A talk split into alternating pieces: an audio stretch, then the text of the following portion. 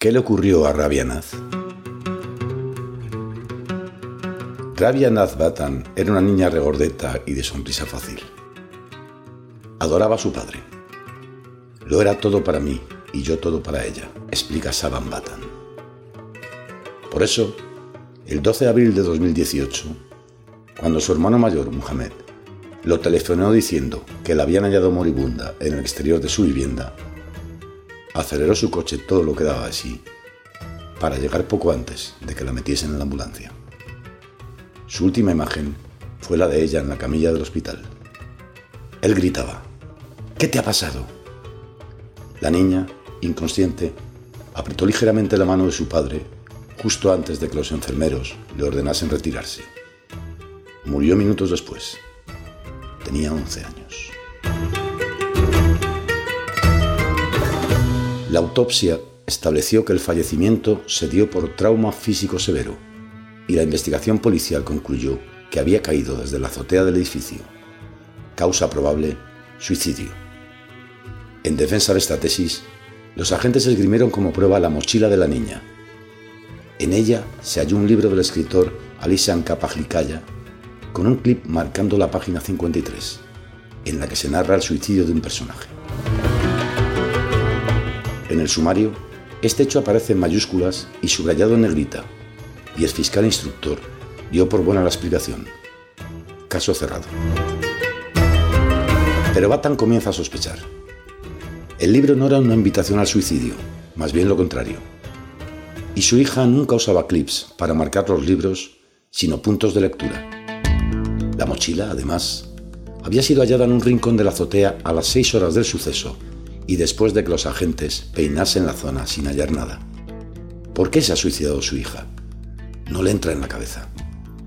La última vez que la ve su madre, está muy animada. Le pide permiso para ir a jugar con sus amigos. A la madre no le hace mucha gracia, pero finalmente consiente. Solo 15 minutos, luego a casa. Son las 5 menos cuarto de la tarde. 30 minutos después, yace medio muerta. Algo no encaja. Batam pide un informe a la Universidad de Hastep Hasetep, que sobre la base de la autopsia asegura que la causa más probable de la muerte es un accidente de tráfico. También convence a los inspectores para hacer una prueba. Lanzan un saco de tierra del mismo peso que la niña desde la azotea y demuestran que es imposible que cayese sin romper parte del alero de un taller que sobresale unos tres metros en los bajos del edificio. Por si fuera poco, el cuerpo de Rabianaz se halló en posición perpendicular a la dirección en que supuestamente saltó tras tomar carrilla. Al mismo tiempo, Batan comienza a tirar de otra pista. Algunos vecinos le confiesan que el día de autos vieron una furgoneta Fiat Doblo negra pasar a toda velocidad. En un negocio de lavado cercano, le dicen que esa tarde atendieron un solo vehículo, la furgoneta Fiat. En una localidad tan pequeña, no le cuesta dar con quien tiene un vehículo de esas características. Es Ibrahim Somonkuglu, el sobrino del alcalde. La alcaldía lleva desde 2004 en manos de la misma persona, Koskun Somonkuglu, miembro del mismo partido, el islamista AKP, que gobierna Turquía. Los Somonkuglu son una familia poderosa, tanto política como económicamente. Poseen varios negocios junto a otros destacados dirigentes del AKP. La familia Batan no era opositora. Su fe en el gobierno y en el partido era profunda y, de hecho, la madre de Rabia Naz ejercía también de secretaria local del partido. Las relaciones con el alcalde eran buenas. Hay demasiadas incongruencias en la investigación y Saddam Batan las está ventilando demasiado en alto. Cree que su hija fue atropellada por el sobrino del alcalde en una carretera con poca visibilidad de camino a su casa que el cuerpo fue trasladado. Si bien la fiscalía encargada del caso no tarda en cerrar la puerta a esa opción.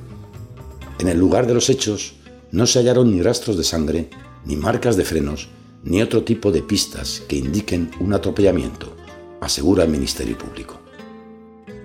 Batan acusa públicamente al alcalde de encubrir el caso y este, a su vez, le reprocha utilizar la muerte de su hija por motivos políticos.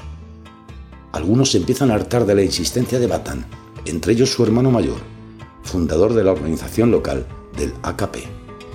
Tras una dura discusión telefónica entre ambos, Mohamed Batan interpone una demanda contra Saban. Cree que ha perdido el juicio y algo de cierto hay. Es un padre dolido que siente en contra a media familia, a la policía, a la judicatura, al ayuntamiento y a un partido cada vez más imbricado con el Estado.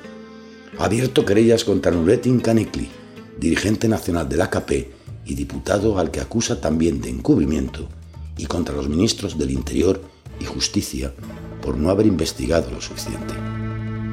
En marzo, la Fiscalía ordena detener a Saban Batan e ingresarlo en una institución psiquiátrica. Su abogado lo para.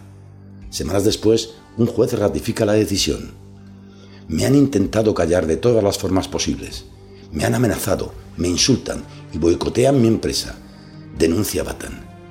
Pero yo no me voy a callar. Su entrada en el hospital no llega a producirse. Los focos están cada vez más puestos en el caso desde que a finales de febrero salta a la opinión pública. ¿Qué le ocurrió a Rabia Naz? Se convierte en el lema del Día de la Mujer y los partidos de la oposición exigen respuestas. Y aún hay más. Los vecinos, que no se habían atrevido a alzar la voz y testificar, lo hacen de otro modo. Cualquiera que conozca la psicología de un pueblo puede entenderlo. El qué dirán, el enemistarse entre familias y más aún, con familias poderosas. Pero el 31 de marzo hay elecciones locales y los habitantes de Inesil se toman su venganza silenciosa. Los Somunkuglu, que han gobernado durante los últimos tres lustros, pasan a la oposición. Algo cambió desde entonces. En abril, el órgano superior de la justicia ordenó que el caso cambie de juzgado y se aparte a los agentes implicados. El Parlamento también ha abierto una comisión de investigación. Con todo, Batan no es optimista. Cree que el gobierno turco está tratando de ganar tiempo para enfriar el caso.